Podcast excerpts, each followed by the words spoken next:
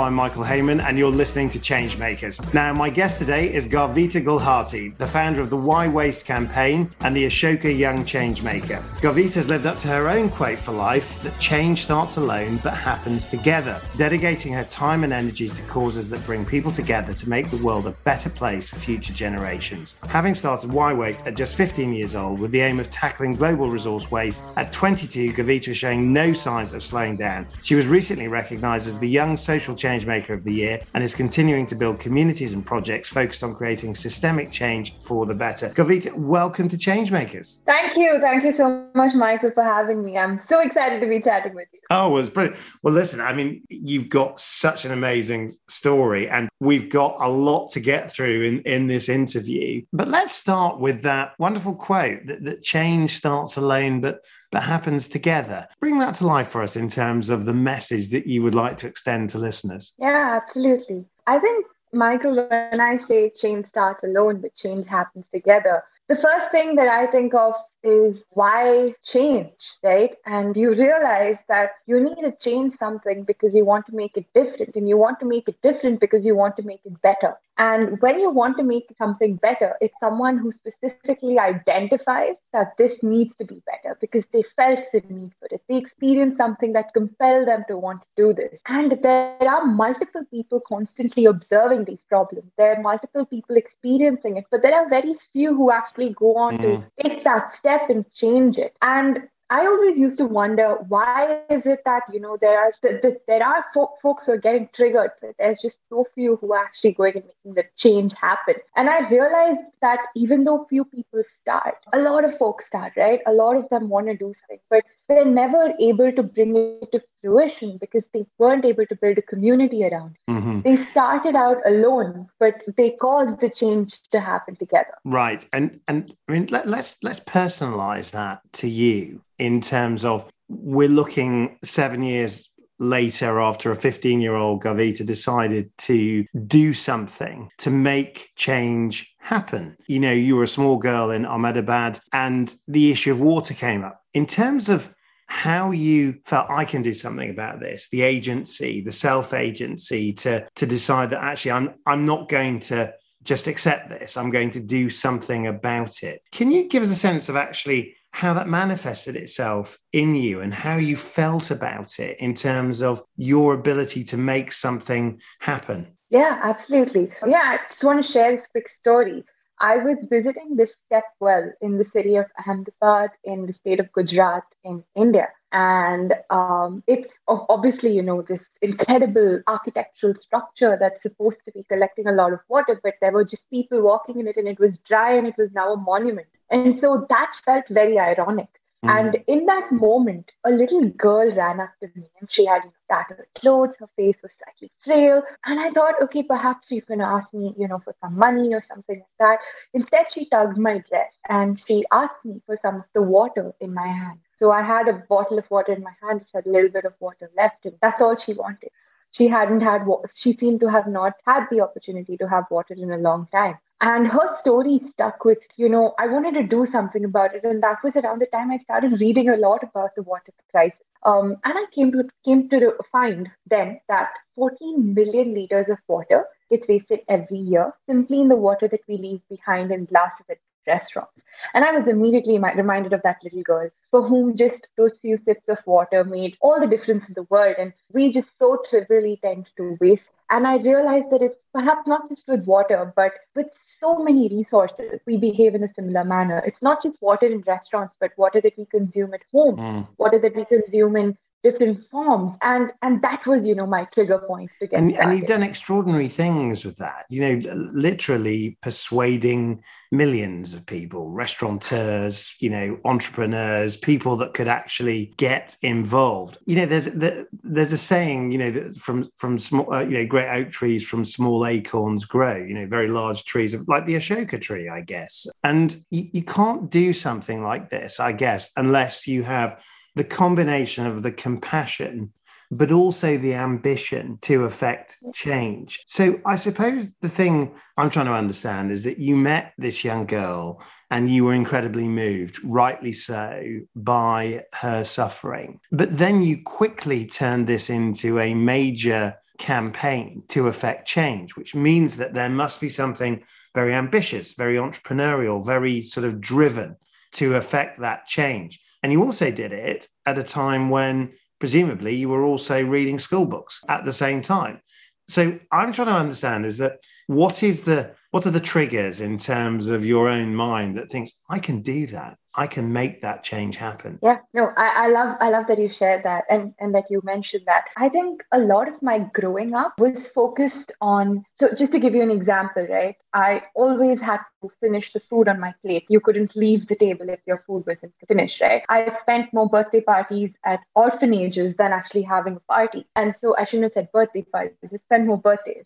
And so I think there was always the sense of empathy and change. And I think that's what triggered me to identify that, you know, this is a problem. Now, coming to what perhaps pushed me, you know, to go to that next step, I think I started to, of course, one, see people around me. And I started to realize that the world is, in a lot of ways, crumbling when it comes to you know climate change. And i i'm a product of someone who was deeply educated about this. Uh, but i think one person who was the most pivotal was an environmental education teacher in my school. Now environmental education is not really a subject that is taught but she was so deeply passionate about it she would teach seven grades which is almost like 21 classes and over you know you multiply that by 40 students all by herself because she was so deeply passionate about it. And I think she was the one who, you know, of course, was a huge motivator in doing this, who sort of made me believe that, you know, change is possible. I recollect you know, visiting restaurants initially and getting rejected by managers. They would just see me, you know, from afar and say that, oh, that's a young girl. We don't even want to have a conversation with her. And I think one thing that she told me that changed was you have the solution to a problem. Why would you want to sit and wait and watch it grow? When mm. you have the solution, you have to go out there and implement it no matter how long it takes. And I think that's stuck with me ever since. I suppose that then brings the question to the fact that you've also got phenomenal confidence. Because as you said you know you were approaching restaurateurs at a very young age and having to persuade to persuade them. We'll talk about why waste which is you know your your big campaign your the, the one that you throw all of your energies into these days. But i was also reading that when you established this is your friends were asking you well why are you wasting time like this? You know i feel that in in many respects the thing about exceptional people is that they often choose to tread a path that others are not walking on. And they are very likely to be in a position where they're not prepared to take no for an answer in terms of what they do. But sometimes that must make you feel a little bit apart. I mean, when your friends are saying, Why are you wasting time? What did you say to them? I think then I would ignore that I, uh, but but you're right. It, it it does you know become a lonely path. But I think that's when communities like Ashoka come in and just change the game because they give you people who are just like you as a family. Ashoka mm. for me personally is, and it's just one of the multiple communities. But yes, Ashoka was the first community that I got to be a part of, you know, of change makers. And today, you know, there's multiple that I get to be a part of. But I think that's what it is finding your tribe. Um, and you need to know again, change starts alone, that you will be alone in the beginning of the process, but change happens together because you have that hope. Mm. I love the idea of finding your tribe as well, right? You know, so whether it is through a network like a, Ashoka, we'll, we'll, we'll, get onto that actually in, in a moment, but, but frame why waste for us, for those that that don't know what it is you're doing in this area. It's a major campaign. In, introduce it to us, Garvita. Yes, absolutely. So, Why Waste is a, a completely youth led initiative and nonprofit that aims to change the mindsets of people towards water. We build simple solutions that allow every single individual to become a part of the change. So, we want to empower people to realize that they can make a difference. We don't want them to just sit at home and complain about problems, but we want to tell them that, you know, you can be a part of it. And that's what we focus on doing. We build solutions um, the first solution that we built was Glass Half Full, which was a campaign we ran in restaurants, petition to the National Restaurants Association of India. It took almost a year, a bunch of, you know, that's its own story, but we got this campaign and this idea where I started out with restaurants to over 5 lakh restaurants across the country. Mm. Um, and from there, we've gone on to, you know, write a book, which is a collection of 13 stories. These are fables that, you know, are focused for young people teaches them about small lessons around water conservation and to be the change, and also developed a mobile application that allows you to calculate your water footprint and teaches you simple ways in which you can conserve water. Mm. So it really helps you become a part of it empowers people to, you know, see what impact they're creating and change that. What's the biggest barriers you've faced in building this tribe, if you like, of people that are prepared to not waste water? I think the first and the biggest problem is people don't even know the fact that they're wasting water, right? When they would leave behind water in restaurants, they wouldn't know that the wastage. They would mm-hmm. just think that, oh, I don't need it, so I don't want it. It doesn't count as waste. When I take a 10, 15 minute long shower, that's not water being wasted for me. That's my daily shower. They didn't know that if they take a bath with a bucket of water, they use multiples less quantities of water. So I think the first biggest barrier was really educating people on this. And the second one is making them change their habits because, you know, you can go really in depth into the cognitive science of why it's hard to change habits, but it is. And so, really discovering uh, what are those small trigger points that you can create and what are those really minor changes that you can make people account for in their lives to change at a large scale. I think the third thing was just, you know, being young. Everyone was, you know, like, who gives you the right to build a solution? Who gives you the right to tell us what to do? You're to be focusing on your studies, do all these things, you know, once you're settled in life. And I'd be like, what do you mean settled in life? No one's ever settled. you should never settle.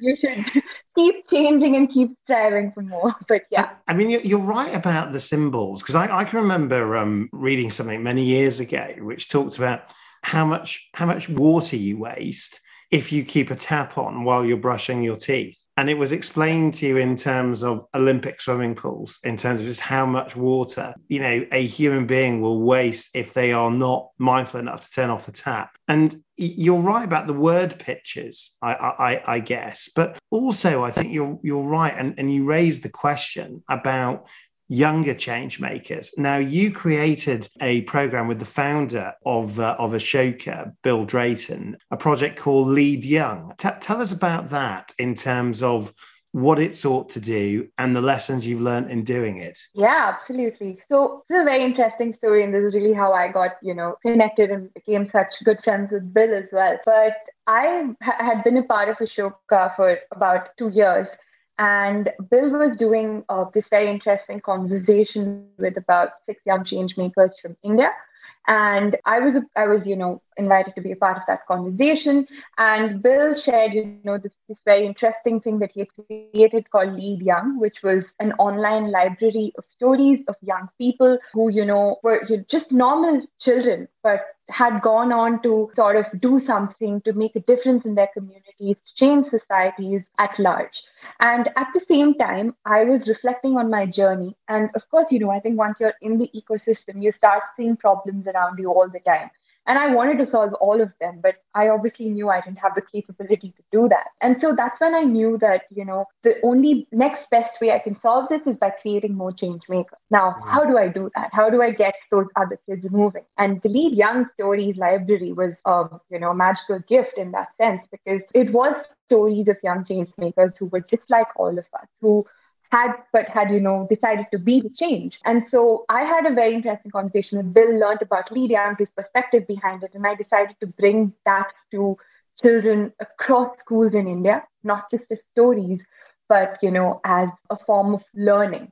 So i started taking these stories to schools across the country. Uh, we would have young kids you know sort of enact these stories take them through the journeys. And it was a complete for kids by kids experience. The children in the school were doing it. They would, you know, do it in their assemblies. And then post that, we would have, you know, a small discussion forum as to what was it that this young person did differently? What can I do?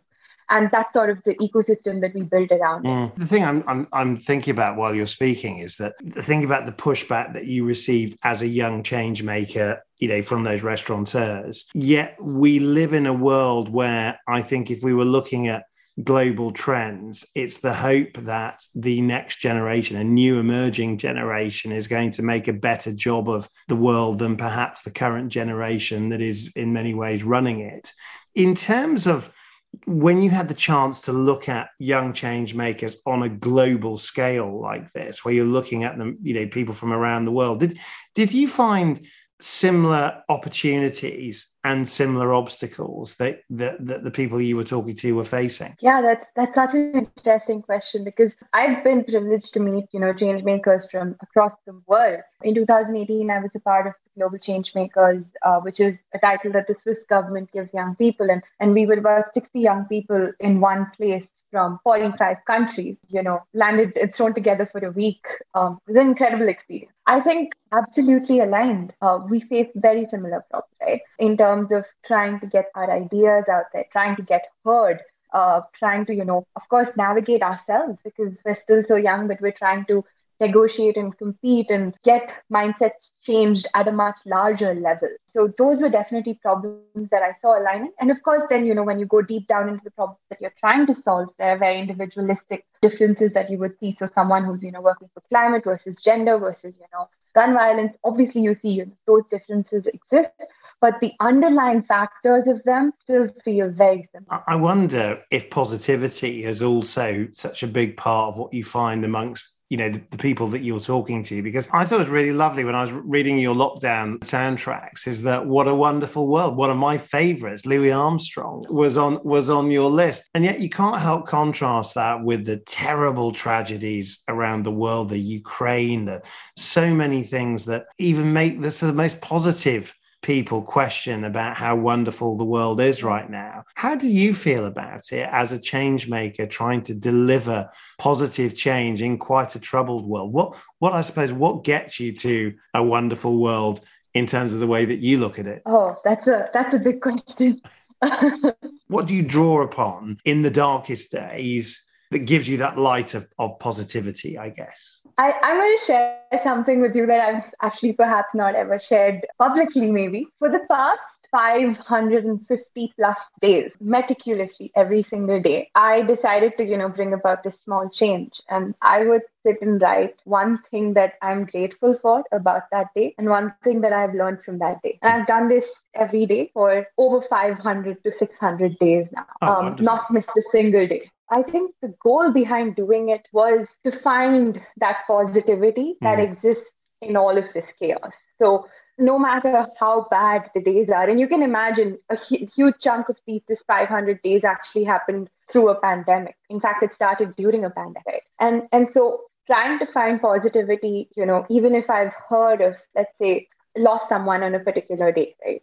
Or no matter what how how low i am or how high i am i searched for that positivity and i think uh, this process has really allowed me to open uh, this whole gateway of looking at the world with a different perspective. Well, very uh, interesting because you've also said that your new normal is learning to live in the present. And I wonder when you look back at that journal in terms of what you've drawn out of your life experience. What what brings you to today in terms of what helps you live in in the present in terms of you know um i suppose being at peace with it? I think the biggest thing was realizing that you can't change the past you can't decide the future. Mm. all you have is the present. Uh, there's this quote which is there in I think Winnie the Pooh. In, it was in a film, and it said something like, "The past is, you know, it's gone, it's forgotten, it's over. We don't know it."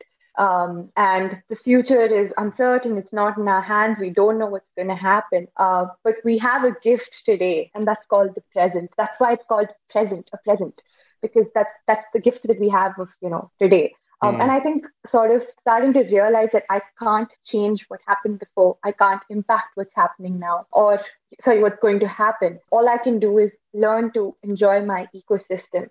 Uh, I realized, and this is this is a very interesting thing, right? I was listening to, and and it's so cool that you said it. I was listening to What a Wonderful World, and uh, for the first time, I stopped. And usually, you know, when you listen to music, it's a secondary thing, it's a multitasking activity. right? I stopped and I listened to the music. I was listening to the beats. I was listening to the tunes. I was listening to everything that, you know, went into it. I was in the song. And mm. never before, you know, had I felt music in that manner. And I realized what it meant to be in the present well, um, in many and, ways, the lyrics are all about the present, aren't they? Yeah. In terms of what what you notice, what you see. I mean, the whole lyrics are about what you see, and and I think that it is a it is a skill and something that you see a lot of people that can navigate very very tough times because in a way I suppose anxiety is often caused about a fear of the future yeah. rather than what you're living in, in in the present. I mean, it then I suppose brings me neatly on to your your quote for life, which is your your capabilities lie beyond your capacity to believe in them. Ex- explain that for us in terms of the message you want to land w- with that quote. Yeah, absolutely. I'm going to just derive a little bit from the previous answer and what you said in between. Um, I think what pushed me onto this road was about three years ago. I was actually diagnosed with, um, you know, anxiety, uh, clinical anxiety, and and I wanted to change, you know, that about myself. I wanted to start seeing the world differently because I was always worried about the future. I was always tensed about things that had happened in the past, right? And that's that's where I came to learning to live in the present. Um, and I realized um, a lot of time that I had spent, you know, thinking of these different things, you know, contemplating in the future and living in the past, could have been spent doing so many other things, thinking of new ideas of change, thinking of you know different ways to impact more people, impact more lives, empower more communities. Um, and and that's what led me to also thinking of my own journey. Uh, I was back in school, a very shy girl. I would not like speaking to anyone. Not that I was introverted. I wasn't an introvert. I was just not confident.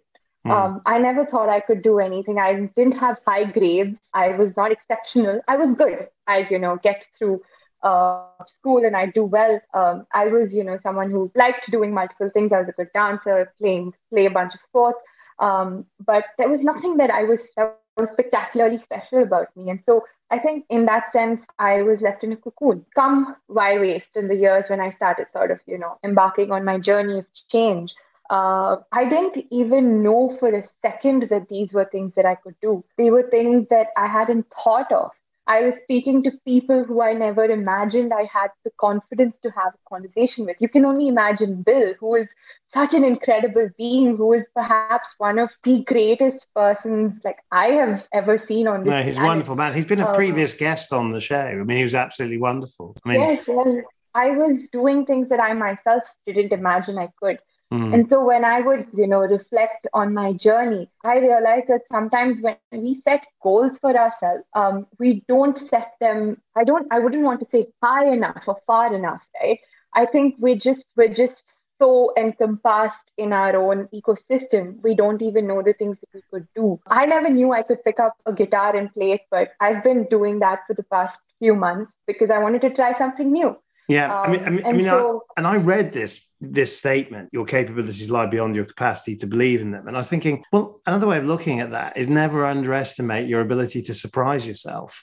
Is that you know, yeah. which is that there is, and and I suppose thinking about the fact that you are you know very early on in, in your career as, as as a change maker you you've got you know so much potential to fulfill. And i guess in terms of what's going to surprise yourself about you and your next steps and the future I suppose I'll, we're, we're we're very sadly on to our last questions.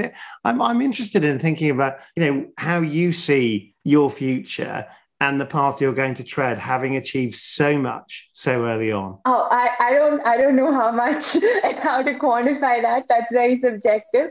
But no thank you for thank you for believing that. But i think again i see the future as something that i'm excited about. I'm i'm going to continue to know that my capabilities lie beyond my capacity to believe in them. So i'm going to strive to you know work as hard as I can. Again, like I mentioned, I was never someone who's exceptionally smart at anything. I think I was just a hard worker. I think that's that's who I want to continue to be. But more than anything, I want to work on problems or build ecosystems that empower people. And uh, let me tell you why empowering people matters so much to me.